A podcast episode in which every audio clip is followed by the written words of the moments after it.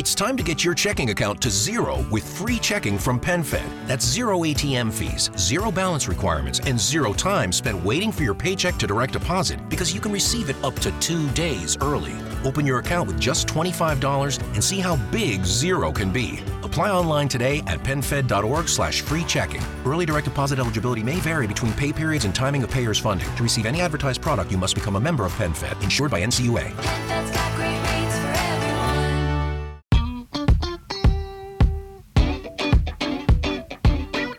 Hola, estamos desde la sala de redacción del periódico El Colombiano de Medellín con este espacio en el que queremos hacerles un resumen analizado y con algunos puntos críticos sobre los temas más importantes de la semana en Medellín y en Colombia. Eh, Daniel, ¿cómo está? Daniel Rivera, el editor general, Luis María Sierra, la directora del periódico El Colombiano. ¿Qué más, Luzma? Eh, oiga, estaba viendo yo antes de entrar en los temas que están muy, muy, muy calientes, qué impresión eso del, del submarino. Muy que impresionante. Implosionó, bueno, que se perdió primero y que pensábamos todos que estaban perdiendo. Que estaba perdido allá en el, en- las- en el interior del Titanic y que ellos estaban allá desesperados, pero no, lo ¿Usted que nos se dimos montaría en ese- No, una nunca. cosa de esas? Además que parece absurdo porque no es que sea una ventana por la que uno ve el Titanic, en este caso, sino que ellos ven una retransmisión por una pantalla. O sea, me parece Pero absurdo. además cuando uno se va a leer como las condiciones técnicas de ese aparato, hay, hay versiones encontradas, pero hay unos que dicen, incluso salió a hablar hoy alguien diciendo, es que ese recubrimiento creo que era de titanio, eh, se, con el agua se va, se va abriendo hasta que llega el punto de la implosión. Apenas lo dice hoy, pero ya cuando pasó el desastre, Y el, y el gerente de la empresa había dicho que él quería romper las reglas de la ciencia y que por eso había hecho eso igual, con el material. igual nosotros no podríamos ir porque eso como que vale mucha plata. Sí, no podemos ni eso bajar al embalse Guatapé. Eso es para millonarios un poco excéntricos. Hay quienes dicen que no son excéntricos, sino que están buscando el desarrollo de la ciencia, pero de todas maneras gastarse un dineral en algo que no era seguro, que no estaba certificado en su seguridad, pues tiene algo, algo de locura de parte Una de tragedia. estos. Pero bueno, los temas de esta semana son los siguientes. El primero, las marchas contra Gustavo Petro esta semana en el país y en particular en Medellín. El segundo tema es el tema del coronel Oscar Dávila, que ya la eh, Fiscalía confirmó que fue un suicidio. Vamos a hablar de los que de verdad, se- la- la- el tema científico del suicidio, pero también de los que no creen que fue un suicidio. Y el tercero es lo que nos tiene a todos estos días pendiente, que es la gran final del fútbol colombiano y el alboroto que se ha armado con respecto a esto.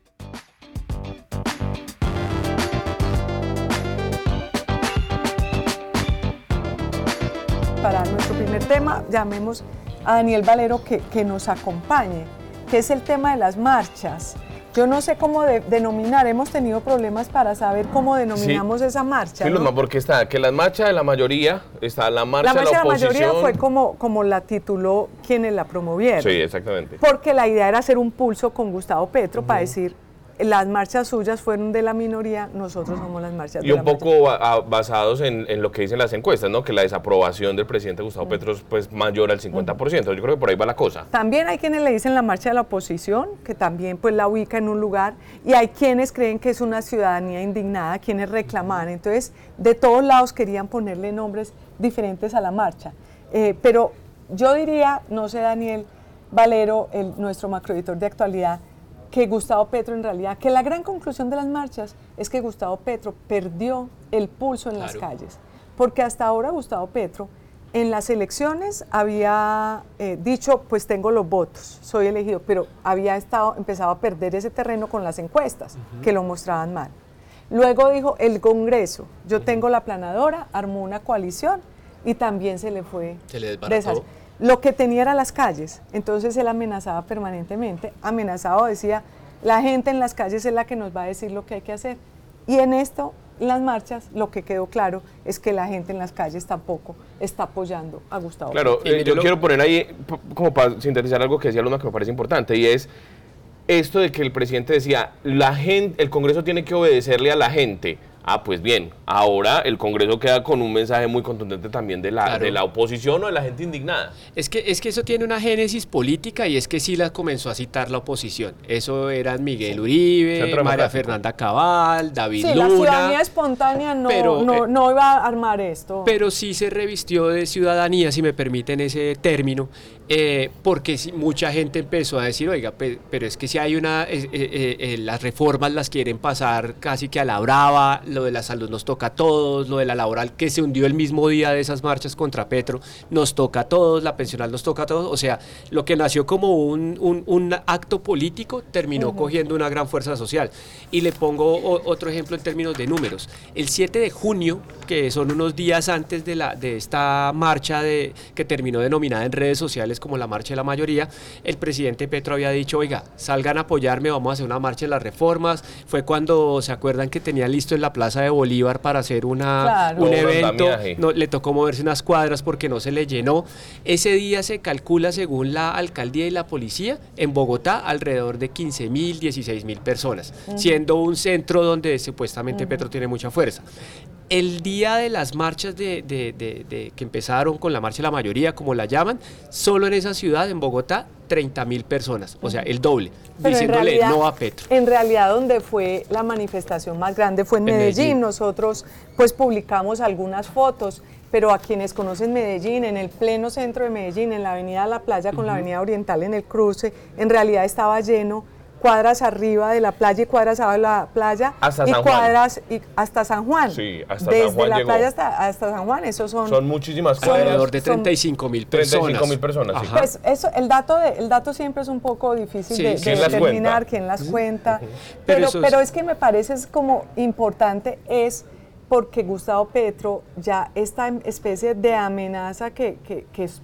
estaba sobre el hombro de los congresistas, incluso de que las calles pedían la reforma, de que la gente quería la reforma, pues se quedó sin ese argumento. Claro, Luz May, es que ese mismo día de esas marchas, de la, de la primera página que estamos hablando acá del colombiano, ese mismo día la comisión séptima de la Cámara tenía que votar, el, eso era 20 de junio, último día de la legislatura, el articulado de la reforma laboral para poderla dejar viva, aunque sea en primer debate.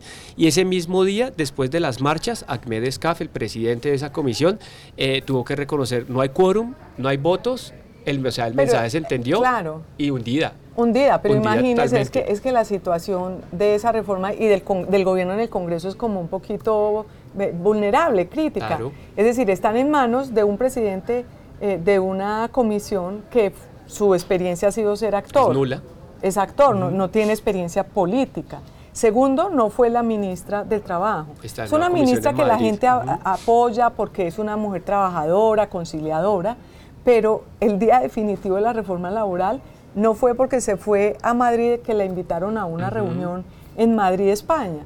Entonces, pues así tampoco pueden pasar las reformas. También muestra lo frágil que está el gobierno en el Congreso. Y ese mismo día, acuérdense que eso, esto que estamos hablando de la reforma laboral de ese 20 de junio, tipo 1 a 2 de la tarde sucedió eso, que era cuando ya había bajado un poco las marchas en las calles.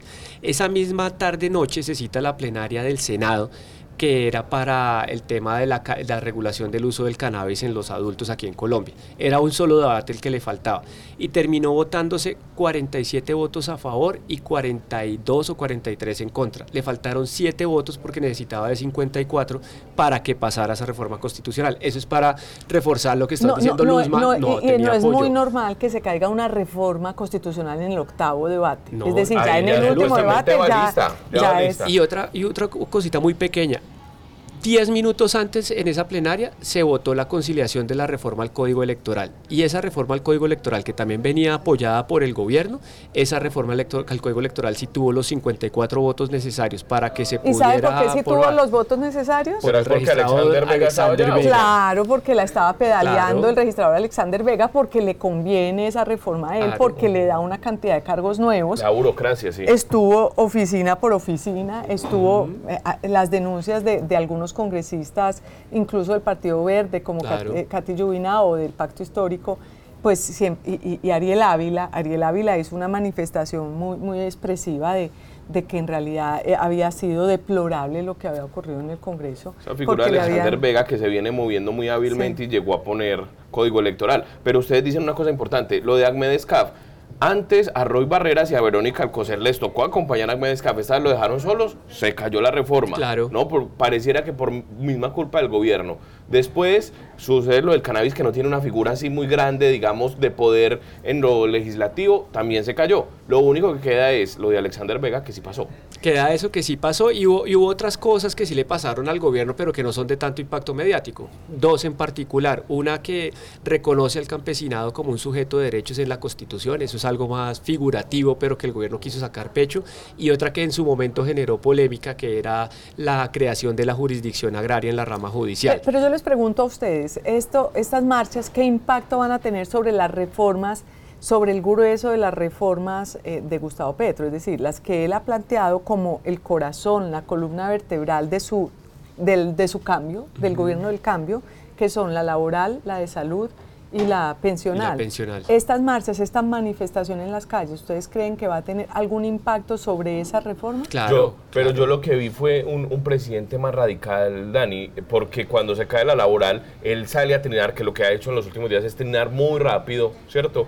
Y dice, por culpa de empresarios y de los medios de comunicación se cae la reforma laboral y ya la van a volver a, a presentar. Entonces lo que me parece es que es como si creyera que todo es una conspiración de las calles. Más que creyera, es como una estrategia Sí, de, Para de- decir, vea, no me Bueno, dejan. pues, exactamente. Mire, no me dejan, no quieren el cambio. Entonces yo la verdad veo es un presidente más radical. ¿Vos qué opinas? No, sí, sí, es que el presidente se ha venido radicalizando el cambio de ministros que fue. Cuando se fueron eh, Ocampo, cuando se fue Cecilia López, quienes reforma- llegan. La insistencia en la reforma de la salud no solamente le ha valido la coalición en el Congreso, Alejandro le valió acabar con, con buenos ministros que tenía.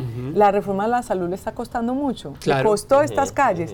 No, no, al parecer no han querido entender eh, que, la- que hay un conocimiento acumulado en la sociedad que muestra que esa reforma a la salud no es pertinente, no es buena. Entonces le tocará cambiarla, le supongo tocará, yo. Les tocará cambiar la algún tipo de negociación. Las dos que le quedaron vivas en el Congreso tal cual las estaban impulsando es salud que pasa a segundo debate en la Cámara y pensional que pasa a segundo debate en el Senado. Ahorita en julio. Ahorita después del 20 de julio, sí señora. Y ambas, pero miren ya el mensaje que ha pasado, lo que acabamos de hablar de la laboral, lo que acabamos de hablar de cannabis y otro tipo de proyectos que se le fueron quedando al gobierno.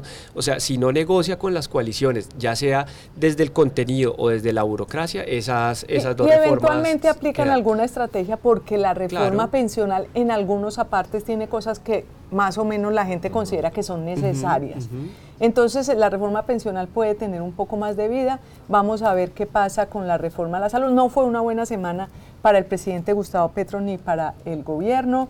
Eh, también salieron unas encuestas de, de problemas de popularidad, de sigue la baja de popularidad, el 75% de la gente en contra de que acaben con las, Las EPS, EPS. lo cual es otro, eh, otro síntoma, es decir, nadie quiere esa reforma a la salud. Eh, vamos a ver si el gobierno sigue insistiendo tercamente, pero ese alboroto en el Congreso, para pasar ya a nuestro segundo tema, se suma a, a que las marchas llegaron en el peor momento de Petro, como decía, en el momento de la niñera Gate, de los problemas de la muerte del coronel Dávila, de las chuzadas, en medio de grandes escándalos. Obviamente estas marchas tuvieron la coincidencia buena para ellas de que la gente estaba, estaba a flor de piel, la indignación por este escándalo que está pasando.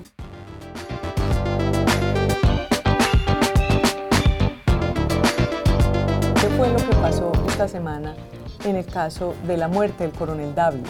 La, la- la Fiscalía hizo público el miércoles de esta semana el informe forense. Se- el- la, la muerte del coronel fue el 9 de junio y vinieron a entregar el informe el miércoles, 21. es el 21 de, de junio. Mucho tiempo se demoraron, ¿no? Claro, se 12 demoraron días. bastante. Extrañamente me parece a mí, porque Ahora- no creo que se pueda demorar. La fiscalía ha argumentado que ellos solamente se manifiestan con pruebas ya completamente corroboradas, pero bueno. Pero y se presentado por la vicefiscal Mancera, ¿no? Mancera. no por el fiscal Barbosa. Barbosa, eso me pareció bastante particular. ¿no? Tuvo- sí, de hecho se había anunciado en un principio que lo iba a presentar Claro. él, pero esa mañana terminó saliendo la vicefiscal junto al director de medicina legal. Pero ¿qué es lo que dicen ellos? Que se tomaron este tiempo porque dice que fueron alrededor de 25 personas en equipo trabajando en diferentes frentes sobre medicina forense a ver qué era lo que ¿Y había por qué pasado. era importante ese, ese dictamen? Porque hay mucha teoría en términos de, de- de si el, el coronel que es el que manejaba las agencias, las avanzadas de seguridad de la Casa de Nariño, eh, se había suicidado o, o, había sido cuestión de un homicidio. Bueno, hay que, hay que poner en contexto, yo creo que muchos de los que nos escuchan lo saben bien, pero el coronel Dávila estaba siendo salpicado de lo que ocurrió en el caso de la niñera Gate.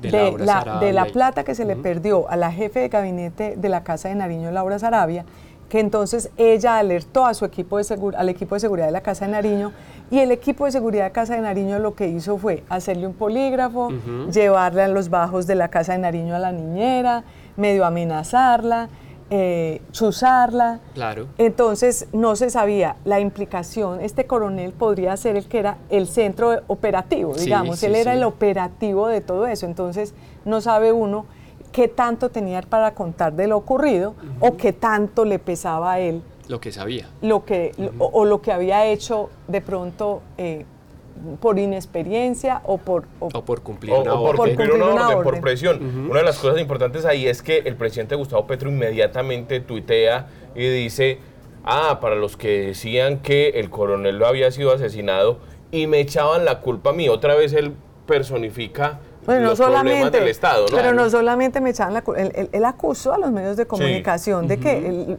y, todo el mundo le, le, respondía en esas redes, muéstrenos cuál medio de comunicación lo acusó a usted de haber eh, eh, matado al coronel eh, Dávila. y, pues obviamente ningún medio de comunicación, es más, los medios de comunicación ponían en duda el suicidio hasta que no saliera, pero realmente era porque no había información. Es que además, además es, decir si es suicidio o homicidio no le corresponde al presidente de la República, no le corresponde al ministro de Defensa, no le corresponde al abogado por el cual le habían pagado 50 millones el mismo coronel Dávila, me refiero a Miguel Ángel del Río decirlo, sino le correspondía a la fiscalía, a medicina legal. Luzma, pero, ¿y cuáles son? Vos ahorita hacías un recuento de esas hipótesis. Lo que pasa es que hay dos, dos caminos para seguir. O el primer camino es si fue un suicidio y le creemos a la verdad científica de la Fiscalía, yo le creo a la verdad científica de la Fiscalía, ¿qué lo hizo suicidarse? Porque para que un coronel, que además había llamado a su esposa cinco minutos antes a decirles ya voy para la casa, eh, que había pagado esa mañana, había recogido 50 millones de pesos. En efectivo. En efectivo, para pagarse su defensa. su defensa. Que en efectivo uno pensaría fue y lo A Miguel Ángel del Río. Pedazo por pedazo, ¿no? y un coronel, pues supone uno que de dónde saca los 50 millones. Pues que se, eh, que se suicide, que es lo que tenía tan pesado encima.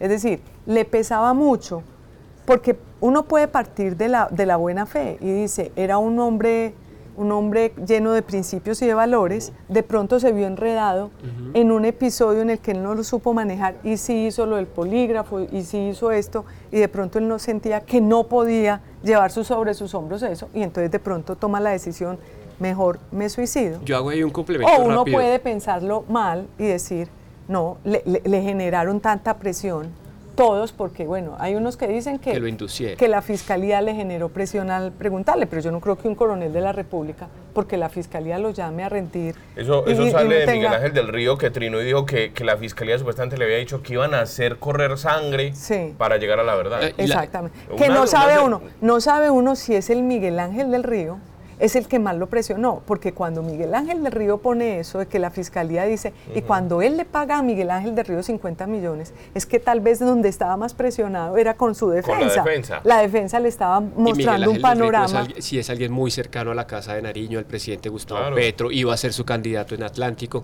Una cosa muy rápida de por qué, porque este coronel Dávila es importante, que lo decía ahorita Luz María. El, la seguridad de la casa presidencial depende de la casa de Nariño que esa la maneja el coronel Carlos Feria, que viene trabajando con Gustavo Petro desde hace por lo menos una década. Había sido su escolta desde senador, desde siempre, tenía toda la confianza del presidente y, Petro. Y la tiene, está con sus giras que ha hecho internacionales, todo. Esa casa militar es la que administrativamente manda sobre lo que se llama la Oficina de Avanzadas de la Seguridad eh, Presidencial, que era la que manejaba el coronel Carlos, el coronel Oscar Dávila. Es la del famoso piso 13 en, la, en el edificio de la diagonal a la Casa de Nariño, donde se hicieron las copias espejo de los celulares de Fabiola y Marelvis y demás. Cuando el coronel Dávila actúa es porque su superior, por lo menos administrativamente hablando, eh, le da la instrucción de que se realice algo. Eso, Ahí la pregunta es, cuando a uno su superior le, le dice, tienes que mirar, tienes que investigar esa plata que se le perdió a, Laura Sarabia, la jefe de gabinete, uno no sabe si él le dice, ponle polígrafo, ta, ta, ta, ta, Exactamente. o si lo del polígrafo y todo fue proactivo y Oscar Da- y el coronel Dávila actuó de esa manera y de pronto toda la, todo el mugre le iba a caer a Oscar Dávila y Oscar Dávila de pronto, pues ah, claro, para salvar, e- e- en efecto, si uno, si busca en la presidencia salvar a su jefe mayor de seguridad para no estar tan cerca del presidente, pues obviamente el sacrificado probablemente iba a ser Oscar Dávila con, con todo este escándalo. Petro dijo en una ceremonia, en una ceremonia policial, dijo, había visto un par de veces al coronel Dávila. Pues, ¿cómo lo vas a ver un par de veces si es la persona que se encarga de mirar las la- avanzadas? Pues de pronto, de el sí. presidente, el presidente puede estar ocupado pues mirando lo esencial y no, y no mirando cómo le organizan la logística de sus Luzma, brigadas. y hay también en redes sociales como un, gente que sigue persistiendo un poco conspiranoide, ¿cierto? El tema de que si fue un suicidio Ah, y de que sí, lo están hay- ocultando. hay- Eso hay es gente. que... Claro. Hay que lo que dice. No, yo, yo he visto cosas que realmente a- hay cosas muy raras dentro de esa situación. Ya lo que, lo que ya dijimos, que, que haya llamado a su esposa se- menos de cinco minutos antes a decirle, ya voy para allá. ¿Cómo así que es- en, en menos de cinco minutos decidió, ya no voy para allá y no que me mato? Que haya pagado 50 millones de pesos, dejar endeudada a su familia por 50 millones de pesos, o no sé dónde lo sacó, para pagar. Y también hay eh, una revisión del medicamento que estaba tomando, porque lo único diferente que encontraron... Alprazolam se llama. Al parazolam. Eso lo mencionó el, el director de medicina legal, Como que su al cuerpo... Sí, él lo planteó como parecido al SANA. Sin embargo, en redes sociales hay personas que han sacado las contraindicaciones que trae ese medicamento y se menciona que es un poco parecido, que, que hace perder un poco la voluntad, que podría hacer perder la voluntad de la persona que consume este tipo de, de medicamentos. eh, como la, Como como escopolamina, la sí, es como la escopolamina. Entonces, si uno se pregunta, ¿qué era lo tan pesado que tenía el que tenía que tomar esto? ¿O quién le prescribió a este personaje Y además que estamos hablando ese de un coronel, un coronel de la República, un tipo que uno creería mentalmente fuerte y que afronta la adversidad. y lo ¿no? otro fue que salieron lo- la- los videos de, de, eh, RCN, el canal RCN sacó los videos de las camionetas, cómo se movieron, pues si hay unas cosas que llaman la atención. El- el- La parqueada, ¿no? el- exacto, el escolta para bajar a, to- a comprar la gaseosa o el agua se parquea en... eh, al- no, no, no en la calle, no en el andén de la tienda, sino al frente, eso pues podría no tener Puede sentido. pasar. Pero lo que sí llama la atención es que se parque- llega y, y está adelante y se reversa hasta que un arbusto tapa toda la ventana del, del, trase- del, del pasajero de atrás. ¿Para qué quería él poner eh, esto al lado de un arbusto que tapaba la visibilidad eventualmente de las cámaras de, de alguno de los personajes? Lo otro es que él se baja y deja la, la- El arma de El dotación. arma de dotación que todos los policías mantienen con el arma bien puesta, ¿no? Sí, y que y, y dentro de las especulaciones conspir- conspiratorias dicen, y cuando llega la esposa le dice, no coja el arma y se la quita, que si no tuvo ese cuidado para cuando la dejó ahí, porque luego ya le parecía esposa que, sí, que claro. con la esposa sí, que porque de pronto se suicidaba. Yo no sé si ha- habría que revisar un poco los, los- lo, lo que han dicho todos ellos Diremos al que respecto. creemos Pero en la versión científica. y- Sí, creemos, sí, aquí creemos que, que fue un suicidio, solo que que- todavía hay por explicar por qué se suicidó. Y es decir, están abiertos, realmente, ¿no? realmente hay muchas preguntas todavía sobre este caso. Esto es todo un alboroto, pero en realidad, para pasar a nuestro tercer tema, creo que ese alboroto ha estado en pausa estos días por cuenta de que se viene la gran final Del fútbol del colombiano. fútbol colombiano Me- me entre Nacional Tenemos y un- Millonarios. un topo, hincha de un millonarios. topo aquí, no, pero quédese, quédese, quédese,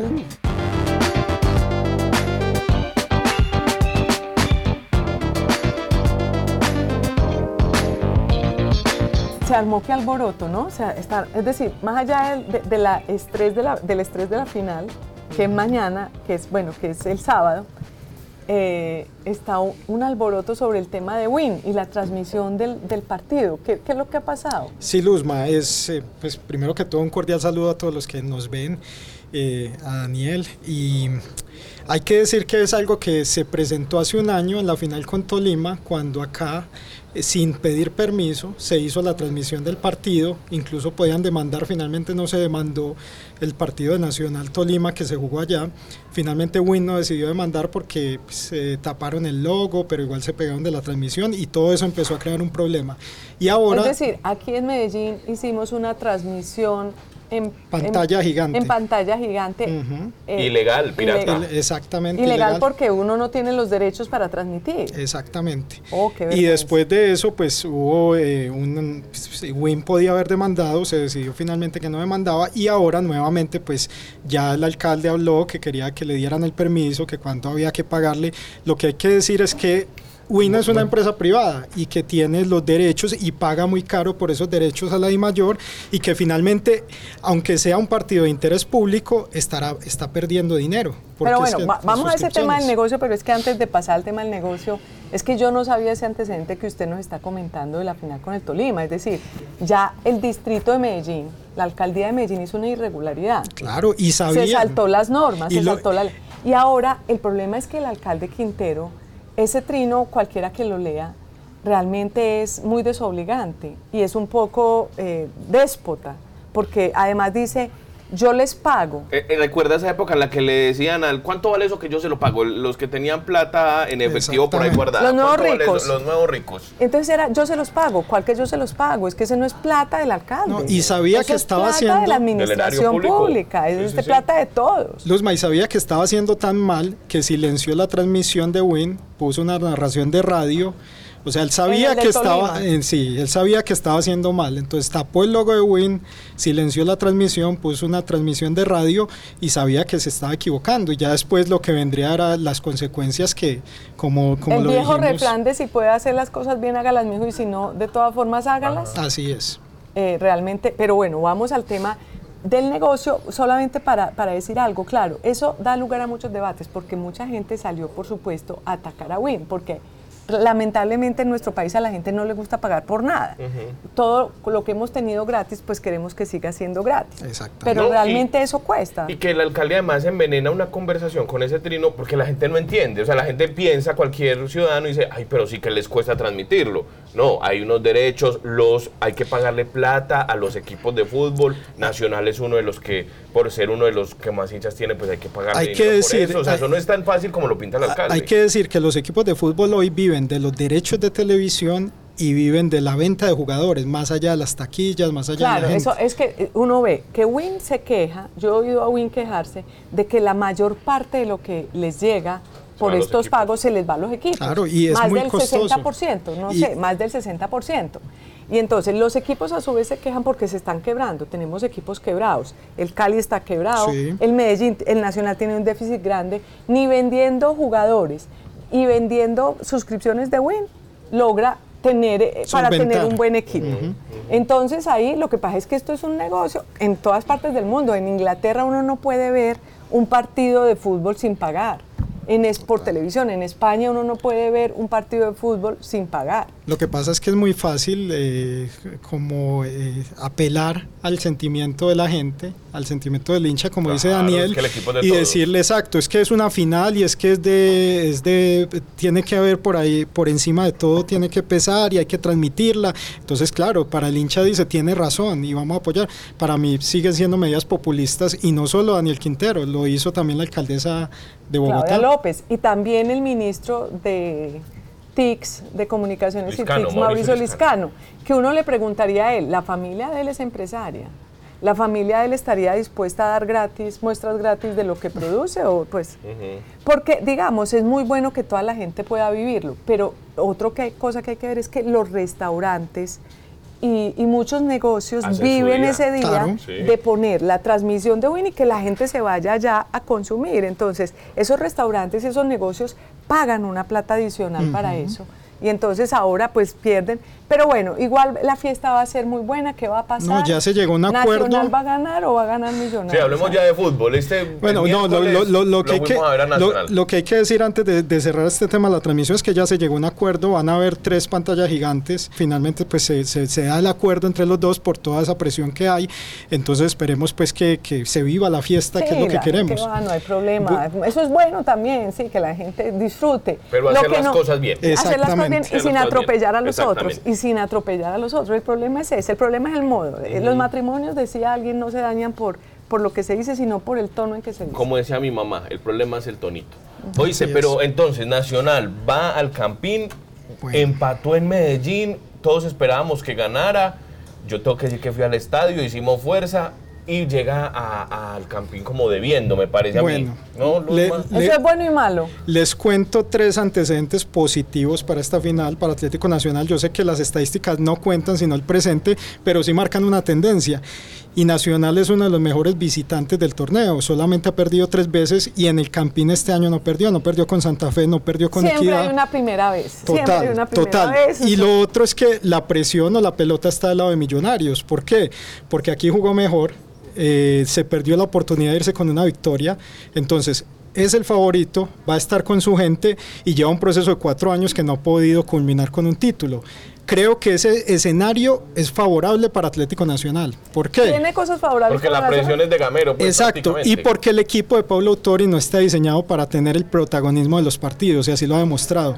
Es un equipo que pega el golpe en el momento justo no es el que siempre propone, el que mayor tiene la posesión. Yo creo que ese escenario le favorece a Atlético Nacional en la ciudad de Bogotá. Otra cosa es que las últimas cuatro visitas de Nacional a Bogotá ganó en tres y empató en una. O sea, lleva cuatro partidos sin perder en el Campín contra Millonarios. Pero bueno, todo, todo puede suceder. De todas formas, yo creo que como usted dice, lo que pasó el miércoles eh, fue demostró que Millonarios de pronto estaba mejor estructurado eh, para, para, tener más potencia de pronto para, para el partido que falta. Porque Luzma, Millonarios tiene un proceso que va a cumplir cuatro años con el técnico Gamero. Nacional tiene un proceso de seis meses con Autori.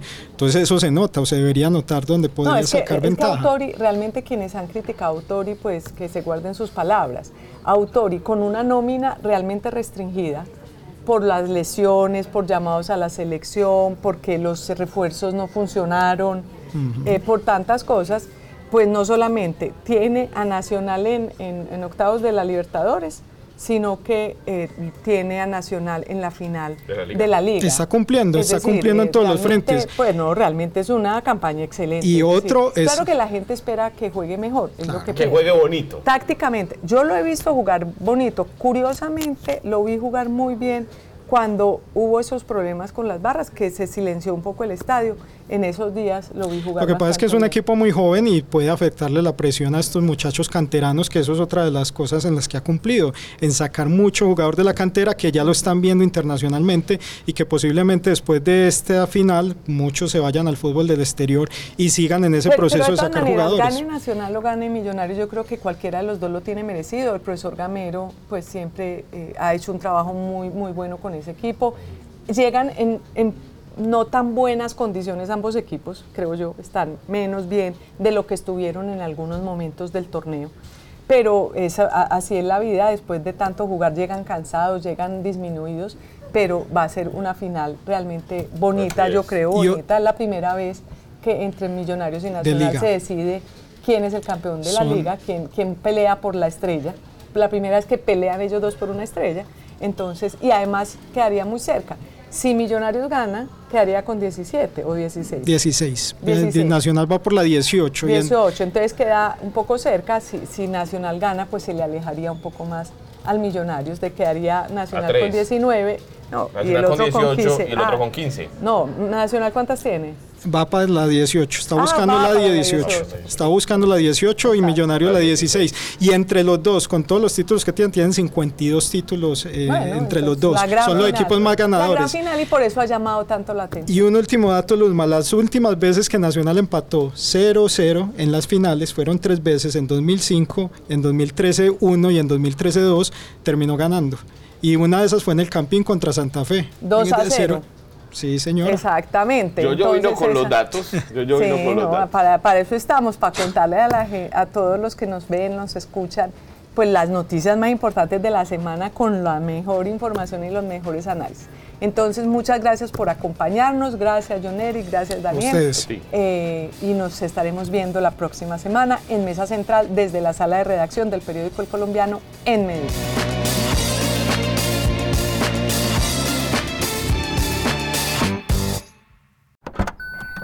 Trying to grab all the groceries in one trip? Oof, not how you would have done that.